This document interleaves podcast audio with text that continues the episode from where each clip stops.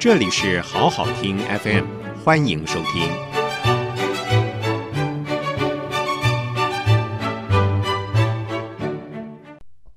好好听 FM 的朋友，大家好，我是平秀玲。今日评评理呢，继续来谈跨党派立委收贿的司法案件哦。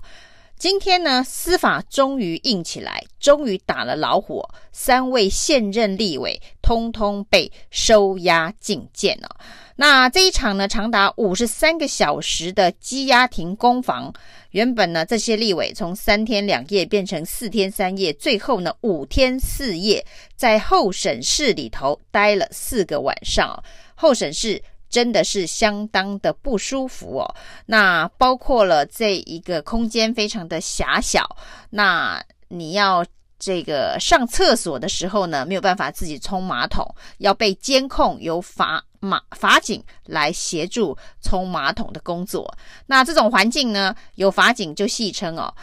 这个候审室的环境这么糟糕，都是因为大家立委们把。预算给删了，所以今天呢自食恶果。这当然是一个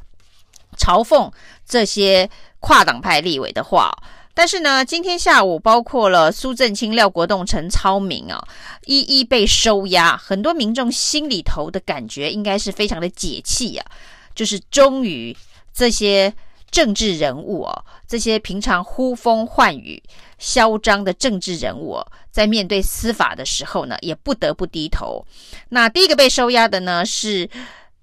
疑似收贿两千万的苏震清哦。那第二个被收押的，也是收贿金额排名第二八百万的廖国栋哦。那第三个被收押的是收贿。疑似六百万的陈超明哦，那连续收押了三个人哦，那徐永明到底收押还是不收押，变成今天下午最大家关注的悬疑剧哦。徐永明只收了两百万，会不会是因为金额比较少，所以不被收押？那最后呢，的确他是八十万交保。前时代力量的党主席徐永明八十万交保，那难道是因为他收的金额比较少，只有两百万，跟苏振金的两千万比起来只有十分之一，所以不用收押吗？台北地方法院的解释哦，因为徐永明呢参与整起这个收贿弊案的时间比较晚哦，他是二零一九年才入伙的，大家都可以知道，在这个检察官的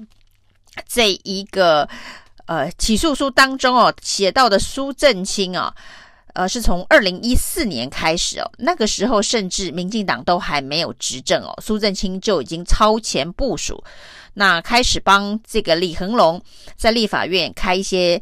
这个协调会、公听会哦，因为他一直都是经济委员会的招委。所以呢，他常常可以把经济部的官员哦叫来开会哦。那他帮李恒龙顺利的开了第一场的协调会之后呢，李恒龙立刻奉送上了五百万的谢酬哦。那之后呢，当然一路哦，他一直到这个。二零二零年都跟李恒龙之间有金钱的往来哦，最奇特的当然是在减掉即将搜索前的半个月哦，他居然呢汇了一笔两千万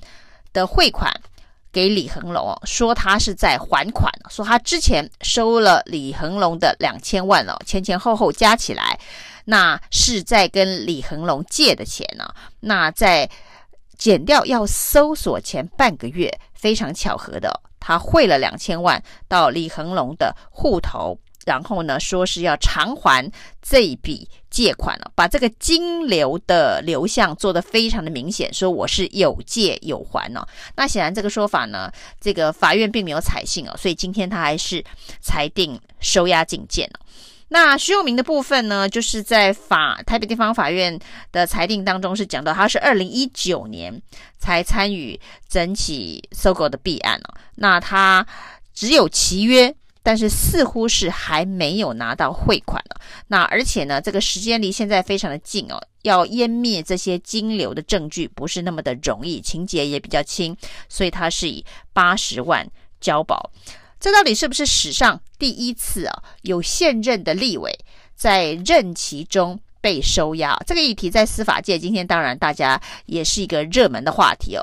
当然，同时有三位立委同步被收押，这绝对是史上第一次哦。但是，立委是不是第一次在这个任期中被收押？之前呢，回溯到这一个。戒严时代哦，大家还记得石信弊案的话，当时石信弊案的蔡成洲也是在担任立委的时候呢，被收押禁见。不过那个时候的司法制度跟现在不一样，那个时候的司法制度是检察官只要收又要收押就可以直接收押。那现在呢，司法人权进步之后呢，是检察官提起要收押被告，必须经过法院的裁定哦，也就是我们看到，就是说检察官把他所有的证据通通拿出来摊在台面上，在法庭上攻防哦。那被告可以有律师，在法庭上面的这一个法官呢，看到检察官所有搜证的证据，然后呢，被告的攻防开羁押庭，决定说到底需不需要收押禁见。这个被告，那所以我们看到呢，这一场开了五十三个小时的羁押庭，因为呢，包括了卷证非常的多，包括了这一个被告非常的多。那今天所裁定的这个八个被告当中哦，除了徐永明交保之外呢，其他呢都是收押禁见，包括了这个行贿的李恒龙，包括了白手套的郭克明哦。那唯一没有收押的就是时代力量的。徐永明啊，那所以呢，要说他是史上第一次，就是史上第一次有三个立委同时被收押，那也是史上第一次哦，在司法制度改成收押必须经过法院的羁押庭的攻防，由法官来裁定是否收押的司法制度的改革之后呢，也是第一次收押了现任的立委哦。那我们知道呢，这个这一次这个惊天动地的跨党派立委的收贿案件，而且呢，司法还真的硬起来打老虎，把三个立委都押起来哦，可以说是基本上快到动摇国本的程度了。那今天呢，蔡英文总统再度的说重话，继昨天呢，告诉民进党执政团队哦，就是升官发财，请走别路哦，不要。破坏民进党在人民心中的印象哦，不要照着贪腐的剧本演下去哦。今天呢，他在跟年轻人对话的时候，再度的脱稿，而且呢，意有所指的说，不要认为赢了之后哦，就可以发大财哦。在选举的输赢不是一个发财的投资啊。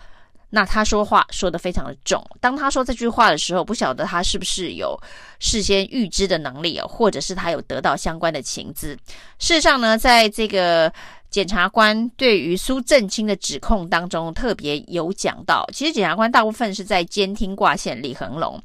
有一段对话呢，是苏正清跟李恒龙说，那时候呢，快要政党轮替了。是在二零一五年到二零一六年之间呢，民进党情势一片大好。他跟李恒龙说：“我们民进党快要执政了，而且呢，我们民进党的立委在立法院里头会过半，所以我们绝对可以要求商经济部商业司哦撤销之前对于搜狗案的商业登记哦，就是说呢，可以帮李恒龙把搜狗从徐旭东的手上拿回来哦。”苏震清做了这个保证之后，立刻就拿到了一张一千万的支票。当时的确，民进党情势一片大好，就要执政，而且在立法院里头极有可能会过半了。这就是蔡英文今天脱稿演出所说的：不要以为赢了之后就可以发大财哦。那的确，很多民进党政治人物心中可能都在盘算了：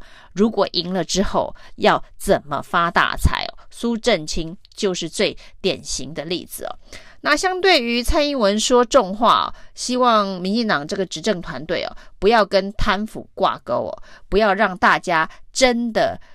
预言实现的看着民进党往贪腐的剧本走。另外一位呢，民进党重量级的政治人物，行政院长苏贞昌，则是完全不同的态度。他基本上是用唾面自干的方式来看苏震清收贿的这件事情哦。他说呢，看到立法院的立委哦，居然发生跨党派的收贿事件，他觉得非常的痛心哦。但是他要感谢行政院团队，他要感谢民进党立院党团，能够把防火线、防火墙筑好，也就是说呢，这一个公司法修法的搜狗条款没有办法顺利的推动，溯及既往，就是搜狗没有被李恒龙拿走，并没有因为这个行贿事件呢、啊，让李恒龙把搜狗拿回去啊。那他说感谢民进党团哦，那苏正清从二零一四年一直到二零二零年都一直是民进党团的成员哦，所以呢，他感谢的是在民进党团内呢，柯建铭挡住了苏正清哦，然后呢，民进党的执政团队也让这件事情没有办法顺利的过关推动，让搜狗案能够翻案哦，那这样子还要。感谢民进党哦，就是收钱的也是民进党哦，那挡住法案的也是民进党哦，所以全民还欠民进党，呃，还要感谢民进党吗？还是说呢，其实苏贞昌哦是趁这个机会哦，就把他在政治上面长年以来一直的对手苏家全哦，顺便再补一刀哦，就是从今以后。我们民进党执政团队哦，跟你们苏家班完全的切割。那在除了民进党的苏震清哦，对于民进党的清廉形象重创之外，其实这一次整个事件当中哦，受伤最严重的恐怕是时代力量。那当然，今天徐永明是八十万交保，是所有的。这个大咖里头啊，这个待遇最好的。那检察官是说，他还会再提起抗告，他们不服法院的这个裁定。那至于抗告之后呢，再来来往往的这一个羁押庭，徐永明最后会不会还是得被收押？这是还可以观察。但是呢，就在这个时候，有人就笑说，是不是徐永明的故事编得比较好？所以呢，法官没有收押他，因为包括了苏振清讲的是说，他平常呢这个打麻将、赌博赌很大，所以呢会欠一下一些赌债哦，可能跟李恒龙之间也是这一种赌债的往来，所以最后呢两千万把赌债给还了，所以绝对是借贷关系啊。讲说他跟李恒龙之间不是行贿受贿的关系，是借贷的关系哦。那至于廖国栋。也是以类似的方法，是政治献金的方法，希望能够让这个法官相信他并没有收了贿款之后呢，去推动相关的法案。事实上，这些人所推动的搜狗条款法案呢，通通都未遂，因为呢，并没有照李恒龙所希望的搜狗的第九条公司法的第九条通过之后，还可以溯及既往，然后呢，徐旭东只好把搜狗退出。吐出来哦，都没有发生哦，所以这叫做行贿未遂哦。至于行贿未遂到底能不能够成立贪污治罪条例里头的，不管是违背职务收取贿款，或者是不违背职务收取贿款的相关重罪啊，这这两个罪呢，大概都是这个七年以上的这个重罪哦。那只有这个徐永明呢，他说的是。也是借款，但是这个借款呢，是借来发时代力量党部的薪水，而且呢，这个说法哦，时代力量的这个秘书长哦，陈志明之前还在脸书上面发文呼应了徐永明说是借钱来发薪水这件事情哦，但是值得注意的是，徐永明借这笔薪水。的时候呢，当时的党主席可是黄国昌哦，所以难道徐永明是在帮黄国昌借薪水？那黄国昌知不知道这些事情呢？那到目前为止，时代力量内部因为徐永明的这个收贿事件哦，包括了黄玉芬，包括了黄杰，今天也开炮了。那很多天都没有发言的黄杰啊，今天呢说，虽然徐永明被交保了，他认为纪律委员会还是应该要开除他。那因为已经对时代力量的形象造成了重创啊，那黄杰开炮会不会让时代力量再一步的分裂啊？其实时代力量已经现在力量非常的小了，再分裂也分裂不到哪里去了。不过大家还是会呼叫黄国昌、徐永明是你最亲密的战友。今天呢，他发生这样子的一个事情啊，黄国昌，你用什么标准去看待徐永明啊？是要开除他吗？它符合过去时代力量所高举的高标准吗？就在去年高路一用是怎么被开除的？那现在徐永明的这一个呃罪状难道比高露一用还要轻吗？那是不是因为借薪水的这个防火墙编得比较好，所以呢，法官让他八十万交保？不知道。不过检方如果要抗告的话，这个到底要不要收押的攻防，恐怕还有蛮长一段时间要走啊。那时代力量撑得住吗？时代力量会不会因此而完全的瓦解？哦那至于这些时代力量的石粉们，会往哪边呃跑？是去民众党吗？还是回民进党呢？这恐怕是接下来台湾政坛非常值得观察的面向。谢谢收听，请继续关注好好听 FM，记得帮我们分享给您的亲友，祝大家平安健康。